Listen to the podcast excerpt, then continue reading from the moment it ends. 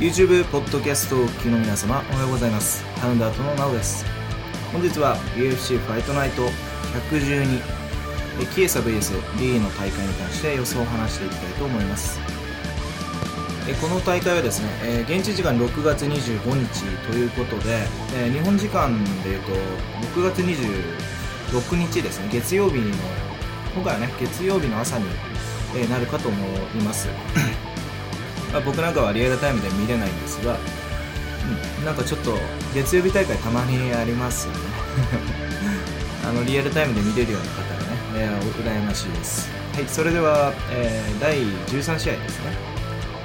えーメインイベントの、えーライト級、えーマイケル・キエサ VS ケビン・リーに関してお話をしていきたいと思います。でこれに関してはもうオッズが出てましてリーのオッズが1.884倍でフェイバリットとなってますね。で、えーキエサのオッズが2.030倍と、えーアンダードックとなってます。まあほぼ同じぐらいですよね。なので、まあ、リーからですね、えーお話をしていきたいと思います。紹介させていただきたいと思います。ケビン・リーに関してはアメリカの選手で、えー非常に若いプロスペクトです。24歳、えー身長は175.2センチ。で、えー戦績は15勝2敗、えーとなってまして15勝のうち、え1つの KO と7つのサブミッション勝利7つの、えー判定勝ち。で2つの KO 負け、えー2つの負けに関しては1つの KO 負けと1つの判定負けとなってます。UFC に参戦したのは、えー2014年の2月ですね、えーこの時デビューですでにアルアイア・キンタと戦わされてます、えー非常に期待が高かったんでしょう。でその後は、えーミシェル・プラゼルスですとか、えームーン・タスリジョン・タック、まあ、この間ゴミに勝ったねジョン・タック含め4連勝をした後にその次にですねレオ・サントスですね。日本で戦ってたレオ・サントスえーに、えー、KO 負けされてからは、えーまたジェイク・マシューズですとか、えームスタファエフス、えーフランシスコ・トリナウドといった強豪を相手にですね4連勝を飾ってます。なので1勝、えー1敗4勝1敗4勝と、えーそういうふうに流れできてますね。でリーどういう選手かというと、えーかなり手が長くてですね。で、うん、レスリングのエリートです。で非常に身体能力運動能力というのはもうそうですね。あの UC の中でもピカイチだと言えると思います、まあ、系統で言えば、えーまあ、この間、えーウェルタ級で試合したコルビー・コビントンですとかあとはフェザー級でいう、えーミアサド・ベクティックとかあとは、えーえーバンタム級でいうアルジャーメイン・スターリングとか、まあ、そういった系統のね、えー強力なレスリングを、えーメインウェポンに、えーその他、まあ、素晴らしい運動能力でボクシングですとかあとはグラウンドコントロール、えーまあ、グラウンドは当然ですけどね。サブミッションなりをね、えーできるというファイターです。でまあ、加えて、えー非常にリーチの長い、えー恵まれたフィジカル、えーここら辺でかなり、うん、あの基本的にね、えーこういう、えーリーみたいな選手に勝つのは、うん、非常に大変ですよね。まあ、アイア・キンタとサントス、レオ・サントスというのは、うんまあ、パンチなりで、えー倒すパワーを持ってるとか、あとはこのリーにパワー負けしないとか、まあ、そういった 最低限の、うんえーまあ、フィジカルあるいは、えーうん、運動能力みたいなね、パワーみたいなのが必要になってきます。まあ、なので、えーまあ、リーに関しては、まあ、基本的に、うんまあ、どんな相手でもね、テイクダウンしてコントロールすればいいんですが、まあ、ライト級のレベルが高いのと、えーリーが決してライト級で、まあ、大きすぎるわけ、まあ、ちっちゃくはないんですが、えー僕の印象としては、まあ、標準的か、えー若干ちっちゃいぐらいの、えー身長なのではないかと、うん身うん平均ぐらいですかね。うん。まあ、でも、上に行くと強い、大きな選手いっぱいいますよね。まあ、リーの175というのは、まあ、大体アンジェスより若干ちっちゃいぐらいですかね。でですね、えーまあ、ボクシングに関しては別に下手なわけでもないですし、ハンドスピードも非常に速い。えージャブとかも出るし、えーチェックフックとか、前の手のフックですね、えーそういったものも上手なんですが、うん。えーまあ、基本的にね、レスリングが上手い選手というのは、えーレベルチェンジ、要は打撃からタックルに行くタイミングとかが非常に良かったり、あるいは、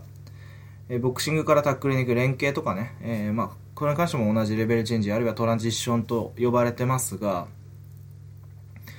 うん、そこが若干弱いのと、あと、えー、独立したボクシング体系だけで、まあ、要はボクシングだけで戦う場合ですよね。それいう時は若干、えー、僕は、えー、そうですね、あまり目が良くないんじゃないかなという印象があります。まあ、目が良くないと言ったら、うん、まあ、うん、運動神経いいですし、えー、なんていうんですかね。そこまで動体視力とか悪いわけじゃないんでしょうが、うん、ちょっと迂闊なのか自信過剰なのか分かんないですけど、まあえー、被弾する距離で、えー、手を下げてしまってで避けられないってことはうんたまに見ますね。フランシスコ・トリナド戦もそうでしたし、えー、レオナルド・サントスなんかそれで KO されちゃいましたしね、うん。まあ、そういった危険がない場合は平気なんですが、まあ、いわゆる、まあ、このレオ・サントスとかフランシスコ・トリナウドっていう選手はリーチが長い選手ですよね。うん、だリーとかは基本的にはヘッドムーブとか相手のそのパンチの、えー、要はモーションとか指導を見てそれで避けるという感じじゃなく、えー、まあ、距離で避けるというタイプなんでしょうね。まあ、距離で避けるにしてはやっぱりアウトボクシングに距離で、えー、支配するアウトボクシングというのはやっぱりあのボクシング技術非常に必要ですからまあ、そこまでは至ってないと、えー、そういった印象です。で、えー、まあ、グラップラー、そうですね、えーまあ、リーをグラップラーと言ってもいいんですが、やっぱり、え、カレッジレスリングスタイルのグラップリング というかね。柔術タイプのとはちょっと違うというか、うんまあうん、僕なんかはやっぱり毎回言ってますがグラップリングはまだまだ素人なんで、えー、どういうふうに表現すればいいか分かんないんですが柔術同士の選手と、えー、例えば柔術同士の選手がグラップリングするときって、まあ、大体なんていうんですかね互角というか お互いやりにくそうだなっていう感じになるんですがレスリングと、えー、柔術のグラップラーが戦うとまあ、あの目まぐるしく攻守が入れ替わるというかおそらくなんですが、えー、やっぱりあの技術体系がやっぱり違うから 得意なとことね、えー、不得意なとこが、えー、より顕著に現れて、えー、攻守がかなり目まぐるしく入れ替わるのではないかっていう印象があります。うん、でトータルで見ると、やっぱり、あのー、グラップリングできない相手に対して強力な、え、コントロールですとか、え、威力を発揮するのは、え、レスラータイプのグラップラー。ちょっと言いに、分かりにくいかな で、そのレスリングタイプの人に、えー、ちょっとでも上回るタイプが、えー、柔術タイプの グラップラー。こういった印象があります。まあ、ここら辺はね、僕のただの印象なんですが、うん、まあ、あながち間違ってないというか、まあ、えー、僕はそういうふうに今んとこね、理解してます。まあ、ベルドゥムとベラスケス、まあ、ベラスベラスケスをね、グラップラーと言っていいか、どこかわかんないですが、まあ、レスラーに対して柔術家っていうのは、えー、かなり、なんていうんですかね、えー、攻め手を知ってるとか、えー、そういった印象があります。まあ、そういった意味で今回、えー、マイケル・キエサというのは優れた充実を持った選手です。うん、まあそうですね。マイケル・キエサの充実が優れてるっていう話につなげたかったからお話をしたんですが、えー、このキエサがですね、えー、同じくアメリカの選手なんですが、29歳です。で、特筆すべきは、185センチの長身。うん、これに関してはもう、えー、ライト級で一番背が高いですよね。マイケル、えー、トニー・ファーガソンより背高いんじゃないですか。で、えー、戦績に関しては14勝2敗、えー、14勝のうち、えー、実に10個のサブミッション勝利と4つの判定勝ちがありますね。えー、2つの負けのうち1つの KO と1つのサブミッション負けがあります。でですね、えー、UFC に参戦したのは2012年から、えー、アリア、アルアイエキンタに勝ってますね。うん、素晴らしい。これデビュー戦で勝ってます。うん、で、その後、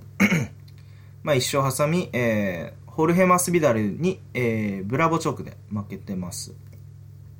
その次にはフランシスコ・トリナウドにも勝ってますね。うん、で、その次なぜかジョー・ローゾンにドクターストップですね。この試合僕、あんま覚えてないな。うん、で、その後、ミッチ・クラーク、ジム、えー、ジム・ミラー、えベニール・ダリウシと。素晴らしいですね、マイケル・キエサ。これ、このミッチ・クラーク、ジミ、ジム・ミラー、ベニール・ダリウシで3連勝すると。うん。これはケビン・リーでも結構難しいんじゃないですかね。そういうふうに思います。まあ、この戦績ですとか、あるいは、えスタッツを見て分かるように、充実のまあ、さっき言ったか、充実の選手ですね。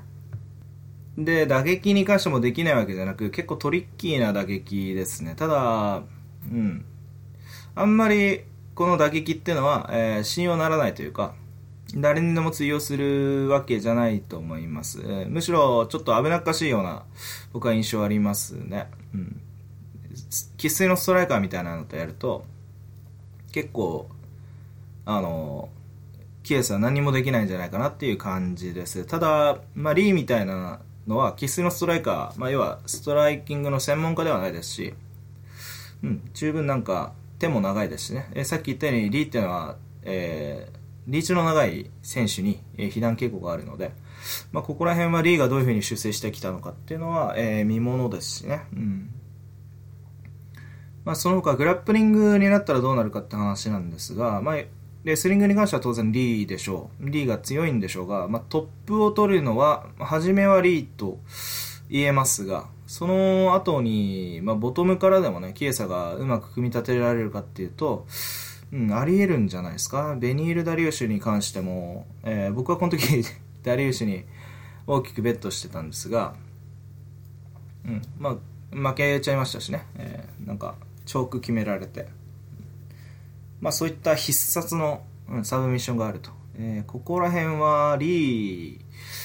うん、まあ、そうですね。僕がリー見てきて荒いなと思ったのも、まあ、22、3の時なんで、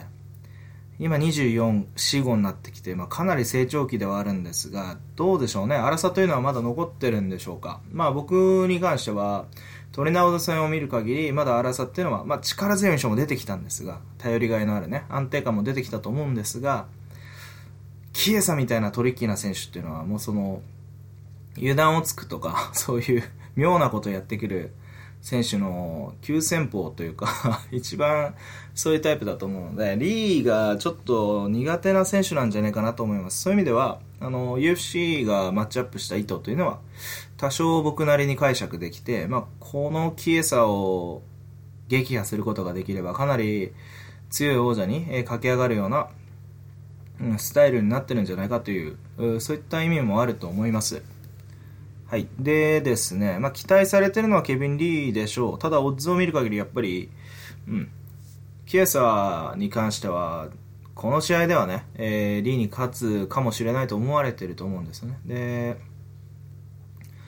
まあ、リーのスタイルが強力で、えー、王道ですね。まあ、レスリングですよね。レスリングトップから、レスリングパウンドというか、レスリングしてからきっちりグラウンドで、えー、決めるとか、そういったスタイルですが、うん、とにかくリーが期待されてるのはわかるんですが、えー、この試合では、うん、キーエーさんに対する、えー、それ以上のね、え期待っていうのがオッズから伺えます。うんまあ、普通だったらどんな相手にでも、えー、フェイバリットになるのがケイビン・リーという、えそういった感じがしますがね。で、えー、まあ、お互いのカーディオを見る限り、リーっていうのもそこまでカーディオ、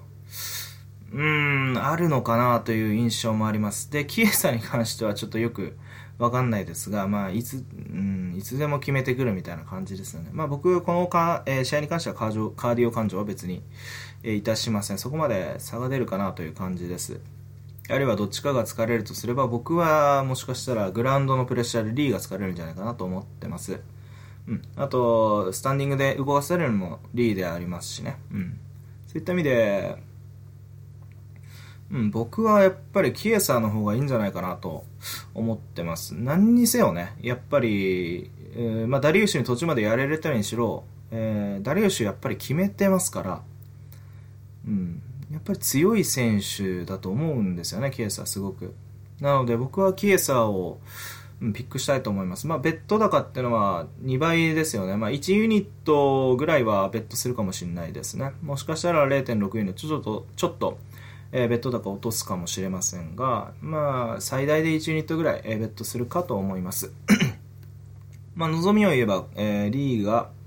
えー、このキエサというのを、えー、盤石に、まあ、ギリギリではなくね、えー、盤石に、えー、倒してくれた方が、えー、今後のね、ライト級戦線というのは楽しくなるんじゃないかと思ってます。えー、これぐらいにしておきましょう。はい、えー、続いての試合はミドル級の、えー、ティム・ボーシュ VS ジョニー・ヘンドリックスとなってます。このツアーですね、えー、ヘンドリックスが 1. 点何倍だったっけな？はい、えー、1.487倍ですね。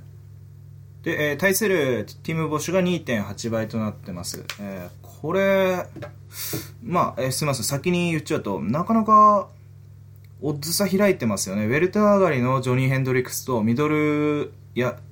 ライトヘビーすらね、えー、でも戦ってきた、えー、ティム・ボーシュが、うん、スタイル考えても両者、いや、レスリングベースの選手ですが、体格差出るんじゃないかな。というのもまあ、普通に言うと、ボーシュの図がかなり高いんじゃないかなっていう印象があります。まあ、えー、ここれからね、話していきましょう。で、えー、ジョニー・ヘンドリックスからですね、フェイバリットですので、えこの選手はアメリカの選手で33歳ですね。え身長175センチです。ケビン・リーと一緒ですね。これがもうミドル級ですから、ケビン・リーが70キロで、ジョニー・ヘンドリックスが84キロというね、うん、面白いですね。で、えー、戦績は18勝6敗、18勝のうち 8KO と1つのサブミッション。あとは9個の、えー、判定勝ちとなってます。6つの負けのうち1つの KO 負けと5つの判定負けとなってます。UFC に参戦したのは、えー、ずいぶん前ですよね。2009年、えー、ですね。その前も、その前までも WEC で活躍してました。うん。WEC 時代から数えると2008年なんで、もう9年、10年目ですか。うん。でですね、UFC に参戦してからは、もう連勝に次ぐ連勝ですね。本当何連勝ぐらいしてるんですかね。もう10連、十数連勝の、十数、え、十数連勝じゃないんですが、十何、十何勝の中でリックストーリーに負けたぐらいの感じで ジョルジー・サンピエールに、えー、2013年に挑戦してますね。この時負けちゃって、その後ロビーローラーに勝ったんですが、その後もう一回ロビーローラーとやって負けてしまったと。うん。まあ、惜しくも王者を逃してきた選手ですね。で、えー、その後マット・ブラウンと戦って勝ったんですが、こっからがね、ちょっと問題なんですよ。スティーブン・トンプソン、ケルビン・ガッセラム、ニール・マグニ、この3人に負けてます。うん。3連敗ですね。まあ昔のジョニー編だったら、えー、考えられないと。要は、ここ、えー、5敗に関しては、えー、2013年からですね、うん、キャリアで18勝もしてて、えー、ジョリーズ・サンペイトをやる前までは18、えー、1敗しかしてなかったのに、ここ数年で、えー、5敗を喫しているという、えー、そういうことが言えます。まあ明らかに、うん、昔、えー、の、えー、派手なパフォーマンスというのは見せられてませんね。ほとんど、そうですね、2013年以降、KO 勝ちがないですね。うん。2012年に、えー、マルティンカン・カンプマンに KO したのが、えー、最後となってます。うん。で、ちょっと長くなりましたね。この選手どういう選手かというと、まあ、ウェルター級で戦ってた選手です。77キロ級でね。えーたえー、その時は、えーまあ、左のストレートとかがものすごい強力で、えー、人、え、人っていうか相手を KO したり、あとはレスリングも非常に強いので、えー、ロビーローラーをね、え、レスリング仕掛けて、え、追い詰めたりですとかね、えそういったことで、え素晴らしいパフォーマンスを見せてきた、えファイターです。えしかし、最近になると、えもう、うん、そうですね、足の遅さ、えというのは、えー、ちょっと致命的になってきたかなという印象です。スティーブン・トンプソンに関しては、えー、サイドキックと、えー、入ってきたところのカウンターでやられてますし、えで、まあ、この方、カレッジレスラーにしては、えレスリングは、ケージレスリングとかね、えチェーンレスリングはしますが、えダブルデックでね、飛び込むには若干やっぱ足が遅いですし、といったことで、まあ、スティーブン・トンプソンには見切られてしまうと。で、ケルビン・ガッセラムに関しては、まあ、レスリングで勝てるとはいえ、うん、これも足がないからいい位置で組み付けないとか、えー、あるいは4つになってもね、まあ、相撲ですよね。相撲になっても全然、えー、ガスレも負けないで、で、普通にボクシングでボコられてました。で、ニール・マグニに関しては、うん、まあトップ簡単に取れたんですよ。取れたんですが、まあスタンディングと、あと、えー、ボトムからも、えー、トライアングルセットされて、えー、三角締めですよね。まあ締められてはいないんですが、殴ってトップ取ったのに、えー、判定で負けてしまったとね。まあこの試合に関しては、まあ勝っててもおかしくなかったんじゃないかって話があるんですが、うん、で、えー、その後ヘクター・ロンバードとやったんですが、まあロンバードもね、えー、あまりパフォーマンス落ちてきてる中で、まあ、これに関しては、えー、まあ、僕が良かったのは普通にボクシングで勝ててたこと、えー、左ストレートとかそういうのを効果的に当てて勝ててたことですね、うん、ここから見るにまあ、うん、そうですね。最近この人が戦わなきゃいけない道というのは、えー、テイクダウン取れれば取ればいいんですが基本的にはやっぱり足の遅いボクシングで戦っていかなきゃいけないというね、えー、なかなか厳しい道に立たされてるんではないかという印象です、うん。そんな感じですかね。で、えー、対する、えー、ティム・ボーシュですね。えー、この選手36歳です。えー、ユナイテッド すみません、アメリカの選手ですね。で、180センチあります。うん。で、えー、まあ、この間、先ほど言いましたが、93キロ級からね、えー、ライトヘビーから落としてきてますね。で、戦績に関しては20勝11敗20勝のうち11 11個の KO と5つのサブミッション勝利5つの判定負け判定勝ちがあります。で11個の負けのうち 4,、えー、4つは KO 負けですね。で4つもサブミッション負けとあと3つの判定負けとなってますね。UFC に参戦したのは2010年ですね。なかなか長いですね。うん。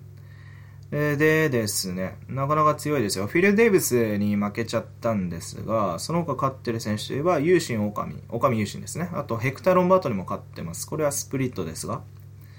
あとは、CB・ ダラウェイにもスプリットで勝ってますね。あと、ブラッド・タバレスにも勝って、ジョシュ・サーマン、ハファエル・ナタうん。なかなか難敵を撃破してきてますよね。で、負けた選手というのは、先ほど言ったように、まあ、2012年から勝ったり負けたりしてるんですが、まあ、コスタ・フィリッポ、マーク・ムニョス、ルーク・ロックホールド、ターレス・レイチ、ダン・ヘンダーソン、エド・ハーマン、ホナード・ソーザ。まあ、なかなか強い選手とやらされてますよね。えそんな感じです。で、ジョニー・ヘンドリックスというのは、えー、今まで戦ってきた中でも強敵とは言えないんじゃないですかね。うん。まあ、もともとジョニー・ヘンドリックスの持ってる武器、えー、というのが、えー、レスリングなんですが、えー、そのえー、レスリングに関しても、えー、まあ、ダブルレッグ、遠い距離のダブルレッグがないというお話はしましたが、え、いざ、まあ、帽子とね、え、ヘンドリックスが組み合いになったとしても、レスリングの、まあ、実力に関してね、えー、ヘンドリックスが上回っていたとしても、えー、帽子のレスリングも非常に強いことですし、えー、で、ボシュに関しては、テイクダウンディフェンス非常にいいですから、えー、柔術家とかがね、すごい、えー、苦手がるタイプですね。テイクダウン絶対柔術家ではできないし、で打撃でやるにもボシュパンチ力があって、あんま近づけないみたいなね。大きいですしね、180センチ。まあ、大きすぎることはないですが、体分厚いですしね。まあ、そういったファイターです。で、そういったとこから見るに、まあさすがにボクシング技術に関しては僕はヘンドリックスの方が若干、え、分があるのかなという印象もありますが、うん。ただね、あの、これ、ジョニー・ヘンドリックスを、なんかそのまま大きくしたような、あの、印象なんですね。そういった、えー、タイプの、えー、同じようなタイプにカテゴライズしてもいいんじゃないかなっていう感じのファイターに僕は思ってます。うん。で、ヘンドリックスが、えー、まあ、レスリングのプレッシャーでボクシングを組み立てるっていうのはちょっと難しいですし、で、ロンバート戦みたいに、えー、なんていうんですか、綺麗にボクシングするには、あまりにもちょっと帽子が大きくてパンチ力がありすぎるんではないかなっていう感じがします。うん、で、ヘンドリックスのボクシングというのも、えー、当然綺麗に、えー、アートボクシングできるものでなくですね、まあ、被弾をしながらも、えー、中間距離をどうにか維持して、で、ストレートを効果的に当てていくという感じでした。えー、そういったことが帽子に対してできるかというと、どうも、えー、足がない、えー、以上ね、えー、ちょっと難しいんじゃないかなと思います。で、まあ、プレッシャーで防守が勝る場合、まあ、パンチの威力含めですね。えそういった場合、ヘンドリックスが、うん、結構きついんじゃないかなと僕は思いますね。そういった意味では、防守ピックでもいいのかなという感じです。ただ、まあ、これは、えー、まあ、僕がよくやる能力評価、えー、実績評価、あと相性評価のうちですね、相性評価と、あと、まあ、体重差を能力だとするなら、まあ、能力評価という感じになるんでしょうが、うん。ただ、ヘンドリックスに関しては、やっぱ、うん、今までのちょっと実績でね、えー、格上だという点から、えー、まあ、能力に対して 信頼はあるというかね、うん。まあ、なんていうんですかね、防守が絶対勝てるって感じで大きくベットできるような感じはやっぱりないんですね。ちょっとまあ、アンダードック、アンダードックのね、えー、ベッドに関しては、まあ、前回のセブンピックス 7つね、アンダードックピックしてから若干、まあ、やられたってほどではないんですが、まあ、もうちょっとベッド高落とせ、ベッド高っていうかピックをね、えー、間引けばよかったと思ったので、うん、どうでしょうね。えー、これも帽子にベットするとしますが、えー、まあ、いけると思っても、えー、1ユニットぐらいじゃないかなという、えー、印象です。えー、これぐらいにしておきましょう。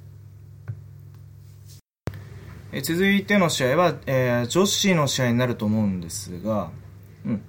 ジャスティン・キッシュベース、フェリス・エリックとかなんですけど、まあ、えー、メインカードだとしても、まあ、あまり興味のない試合とかね、えー、全部お話ししても、うん、しょうがないんで、他に興味のある試合というのをね、お話ししていきたいと思います。で、えー、まあ、僕がお話したのはフェザー級の BJ ペンベース、デニス・シバーですかね。で、このオッズに関してはもうそろそろ出てますでしょう。でですね、えー、デニス・シバーのオッズが1.408倍となってますね。で、ペンのオッズが2.750倍となってます。ということで、えー、フェイバリットのデニス・シュバーから先にお話しさせていただきます。デニス・シュバーは、えーえー、ドイツの選手ですね。もう38歳です。身長170センチですね。えー、あまり大きな選手ではないですね。で、戦績は22勝11敗。22勝のうち、えー、5個の KO と9つの、えー、サブミッション勝利、8つの判定勝ちがあります。えー、負けに関しては11個の ,11 個のうち、えー、3つの KO 負けと5つのサブミッション負けとなってますね。UFC に参戦したのは、えー、ずいぶん前ですね。2007年もう10年前ですね。まあそうですね。基本的には戦績は結構いいんですがうん、最近の戦績があまり良くないですね。うん、まあ、うん、強豪には負けてしまうけど、えー、中堅以下ぐらいには、えー、きっちり勝つという、うん。まあ強い中堅という感じですかね。で、2013年から、えーえー、5戦してるんですが、その戦績が、えー、1勝3敗、えー、1ノーコンテストとなってます。うん、負けた選手は、えー、カブス・ワンソン、えー、コナー・マクレガー、川尻達也と、まあ、強い選手には負けてしまってますね。えー、ただ、チャールズ・ゾサーという、えー、なかなか強い選手にも勝ってますし、えマニー・ガンブリアントはノーコンテストとなってますね。で、この選手どういう、えー、選手かというと、えー、確かバックボーンが、えー、テコンドーだったと思います。ただ、うん、まあ、試合中に見せるテコンドーの技術というのは、バックスピンキックぐらいですかバックスピンキックっていうんですかバックスピン、スピンバックキックっていうんですかね。まあ、回転横蹴りですよね。そういうものです。まあ、えー、後ろ回し蹴りではなく、直線軌道の、えー、突き刺す横蹴りを回転しながら出すというものですね。うん。そういったものぐらいしか出しません。むしろ僕はボクシングとかの方がね、えー、うまいんじゃないかと思ってます。で、テイクダウンディフェンス非常に良くて、えー、あの川尻達也もね、テイクダウンするのに随分、えー、手間取ってました。うん、ただ、まあ、ストライキング、ボクシングうまいとは言ったものの、えー、うん、まあ、リーチも長くないところから、まあ、マクレガーとかね、カブ・スワンソンみたいな強いストライカーには、まあ、基本的には何もできなかったですね。まあ、ドナルド・セラーニとかにも負けてますけど。うん、そんな感じです。うん。で、まあ、こんぐらいですかね。で、対する BJ ペンですね。えー、BJ ペン38歳、同い年ですね。えー、アメリカの選手、まあ、ハワイですね。身長175センチ、今回、えー、芝より5センチ高いですね。で、16勝、えー、11敗、16勝のうち、7つの KO と6つのサブミッション勝利。あと、えー、3つの判定勝ちとなってますね。えー、KO 負けは、えー、4つありまして、判定負けが7つとなってます。で、あだ名がプロデジ。で、えー、天才という意味ですね。うん。まあ、ものすごいとか、並外れたとか、異常なとかそういう意味なんですけど、まあ、そんぐらいとんでもない天才と言われてたんですが、うん、2010年から、えー、今日まで、今日までですね、えー、戦績は1、2、3、4、5、6、7、8。8勝し、えー、8、8戦したうち1勝しかできてません。で、1つのドローと6つの負けがありますね。うん。だから、うん、だからこの7年間は、まあ、ほとんど、うん、勝ってないというかね、31歳以降に勝ててないという感じです。まあ、それまでは、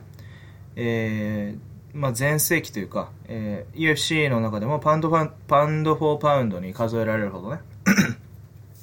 すごい強い選手だったんですが、えー、まあ、負け始めたのがフランケードがに、えー、ライト級の王者戦をかけて、えー、連敗した時ですね。その後、マット・ヒューズには勝ったんです、ヒューズには勝ったんですけど、その後、ジョン・シップフィッチに引き分けてからは2011年、えー、からですね、ニック・ディアス、ローリー・マクドナルド、フランキー・エドガー、ヤイル・ロドリゲスと、えー、この選手らに4連敗している、えー、状況です。で、フランキー・エドガーとヤイル・ロドリゲスには、えー、KO 負けしてますね、2つとも。えー、ということで、うーん、まあ、かなり、パフォーマンス落ちてると言われてます。ただですね、僕は、まあ、うん、どうなんでしょうね。まあ、うん、先にね、えー、ファイトスタイル言いましょうか。えー、基本的には、えー、グラウンドボクシング。というスタイルです。まあ、えー、柔術とね、キックボクシングの組み合わせは、うん、えー、よくあるというか、まあ、えー、ブラジル人がよく使うような、まあ、ファブリシオ・ベルデムですとか、あとは、まあ、一応カテロ、カテゴライズするんであれば、うん、ジョゼ・アルドとかもね、そういう風になるんでしょうか。まあ、アルドなんか柔術全然使わないですけどね。うん、まあ、ヤイル・ロドリゲスなんかもそんな感じですよね。まあ、テコンドーと柔術みたいな感じでした。うん、ただ、この選手はボクシングと柔術、まあね、ニック・ディアスとかネイト・ディアスとか、えー、そういったファイターらに、えーまあ、カテゴリー、カテゴライズするんだったらそんな感じですが、まあ、ペンの場合はそこまで、うん、あのリーチが長くないのでね、えーまあ、インファイトとかもしなくて、うんまあ、インファイトというかね、中間距離で綺麗に戦うこともあるんですが、まあえー、最近、今日になってくるとね、ね前のヤイル・ロドリゲス戦ですとか、あとは上の階級でも戦いますから、えー、前に出てく必要が、えー、あると、そういうふうに言えます。うん、で、テイクダウンもそんな弱くなくて、弱くないというどころか、まあ結構強いんですけど、うん。まあまあ、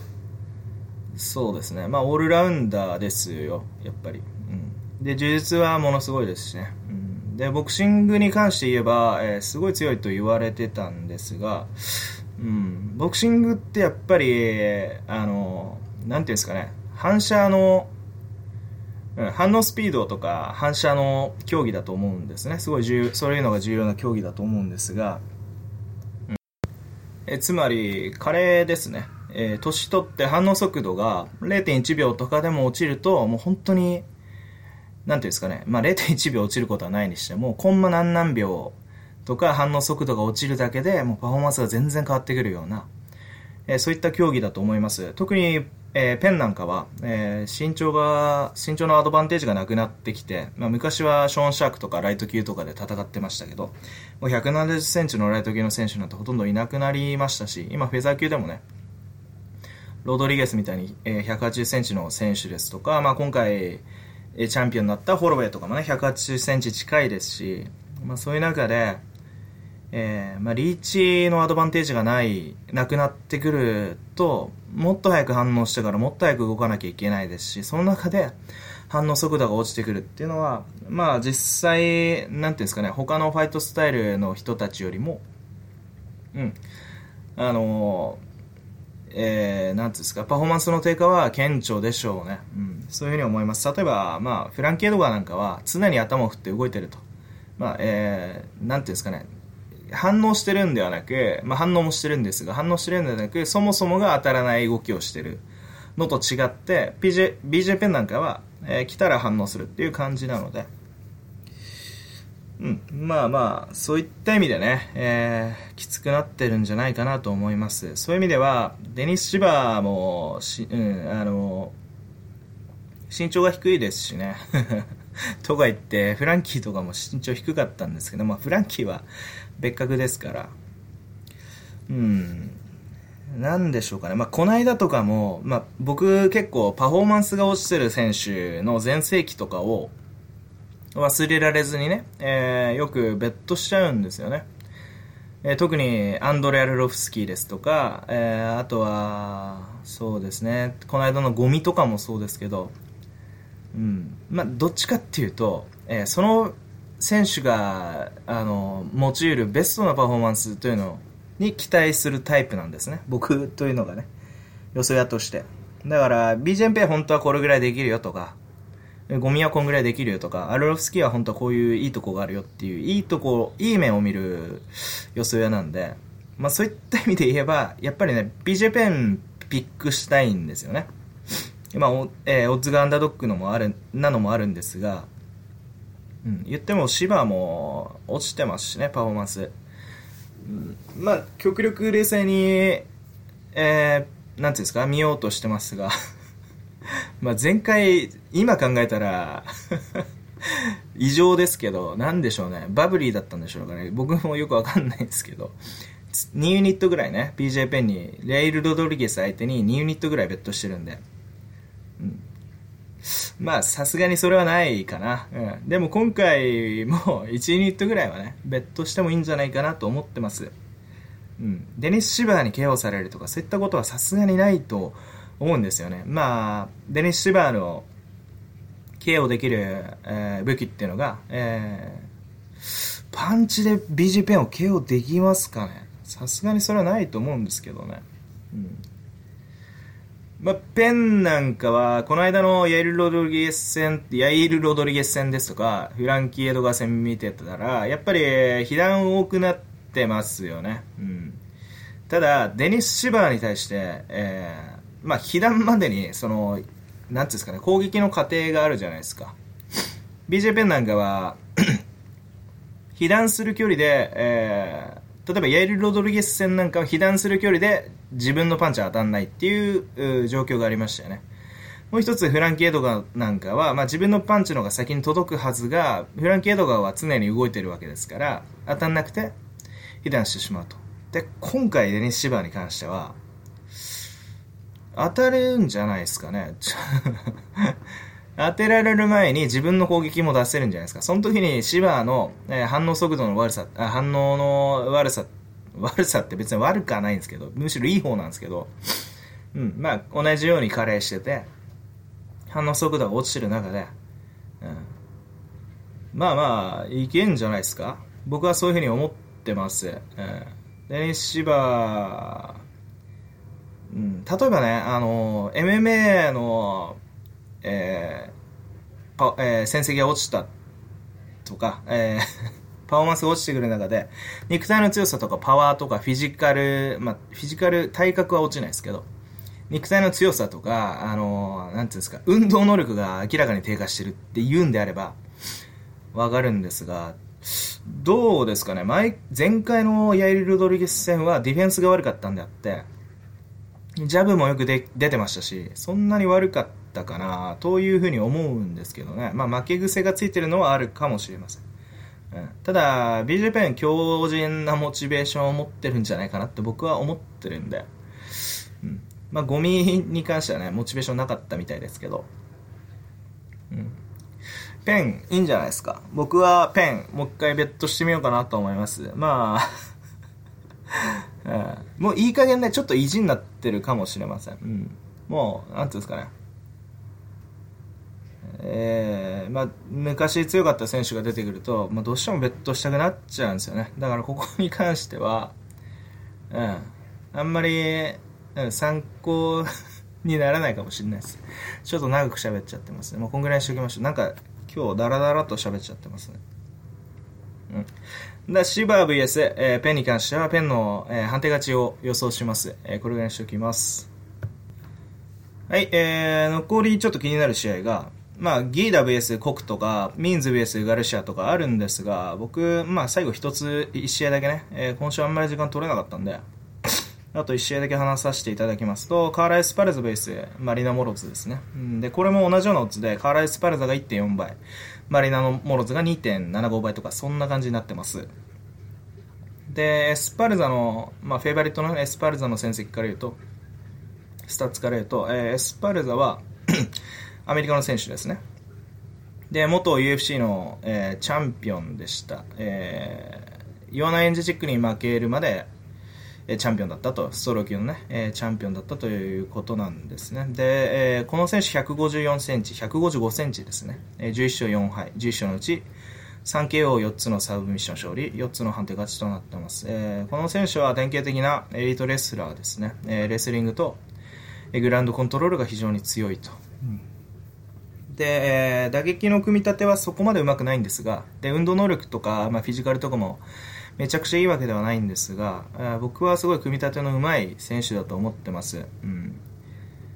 まあ、自分がタックルに行ける距離とかも知ってますし、タックル行くためには、えー、どうやって組み立てなきゃいけないっていうのも知ってますし、できることできないことも、えー、自分で結構分かってて、えー、まあ、それをしっかり仕込むっていう感じのファイターに見えて、僕は戦い方はすごく、好きな選手なんですよね。えー、29歳ですね。すみません。年齢忘れてました。で、最近の戦績は、エンジョジックに負けた後は、ジュニアリマに、えー、まあ、すごい圧巻のコントロールで勝ってたんですが、次にランダマルコスに負けちゃいましたね。これスプリット、地元でやったのでね、ランダマルコスの。地元でやったので、えー、スプリットで負けちゃいました。まあ実際は勝ってたんじゃないかなっていうメディアのね、評価は多かったんですが、まあ僕に関しては全然負けでもおかしくなかったなという。え感じです。負けた理由は、えー、テイクダウンを、えー、効果的にできずにしてもあ、あまり組み立てられずに打撃で負けてしまったという感じですね。で、対するマリーナ・モロズは25歳、えー、若い選手ですね。ウクライナの選手です。え、身長170センチ、非常に背が高いですね。えー、で、えー、8勝1敗ですね。えー、8勝のうち1つの KO と5つのサブミッション勝利、2つの判定、えー、勝ちとなってます。で、えー、モロズに関しては、えー、UFC に参戦したのはつい最近なんですが、2015年ですね。ジョアン・カルダーウッドと戦った時は6倍ついてました。うん。で、テイクダウンされても下から、えー、決めたと、えそういったファイターです。で、次にはバレリー・レターノですね。えこの選手に、え打撃の組み立ての、組み立てで負けてしまいました。まあ、同身長ぐらいの人、キックボクサーに、えうまく戦われたという感じです。その後、クリスティアナ・スタンチューダニエレ・テイラーに勝ってます。うん、で、この選手は、典型的なボクシングえー、なんだ？あれ、グラウンドですね。柔術ですね。テイクダウンディフェンスあんまり良くないです。良くないし、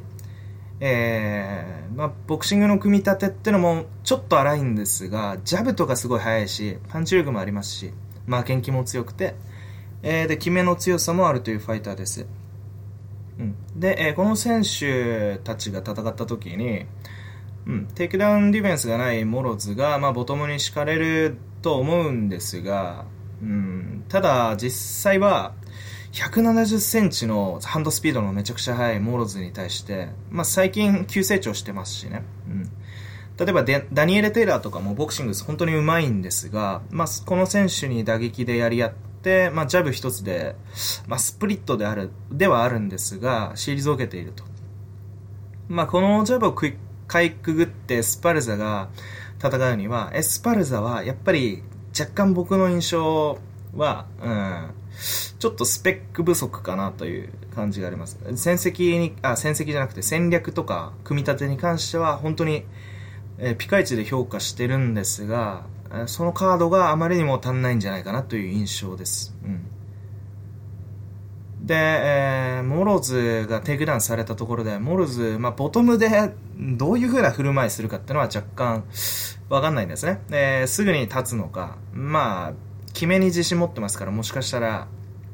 もしかしたらというか多分大体の場合、下から、うん、サブミッションで組み立てるような気がするんですね。その時にエスパルザのサブミッションディフェンスというのはなかなか強いと僕は思いますが、ただモロズみたいに手足が長い選手のえボトムからのサブミッション、まあ、モロズ瞬発力がありますから、これは不覚を取るんじゃないですか。まあ、決められずとも、サブミッションのアテンプトですとか、そういったもので、えー、ポジションを奪い奪い返されるとか、ね、そういった場合、えー、そういった可能性があると思います。モロズがトップキープできるかどうかはちょっと微妙なんですが、まあ、グラウンドに関して、例えば、トップ取れば簡単な仕事という感じではなさそうなんですね。そういった意味で僕は、まあ、モロズの成長含め、えー、オッズ含め、えー、マリーダ・モロズを、えー、ピックしたいと思います。まあ、今のところ2.8倍なんですが、ちょっと僕の予想落ちんじゃないかなと思ってます。これに関しては2.8倍のままであるんだったら僕は、えー、2ユニットぐらいはね、えー、ベットしてもいいんじゃないかなと思います。えー、今回ね、こんぐらいにしときます。で、また、うん、あの、他にも、まあ、先ほど言ったような試合ですとか、そういったものを、まあ、イリル・ラフティの試合もあるそうなんで、えー、うん、他にね、えー、予想できたらまたツイートするなり、まあ、ブログで書くことは最近はちょっとできてないんですが、うんまあ、どのみちね、え試合の予想はしますんで、えー、そういうふうに思ってます。あ他にはね、マービン・ベットリとビト・ミランダとかも出てきますね。うん、ちょっと、まあ、若干、カード弱いですけど、まあいいし、うん。そんなね、えー、悪い試合大会でもないので、キエサとリーとか面白いと思います、まあ、月曜日にあるっていうのはちょっと残念ですが、まあ、毎週あるんで、最近の UFC 楽しんでいきたいと思います。はい、それでは皆さん、ごきげんよう。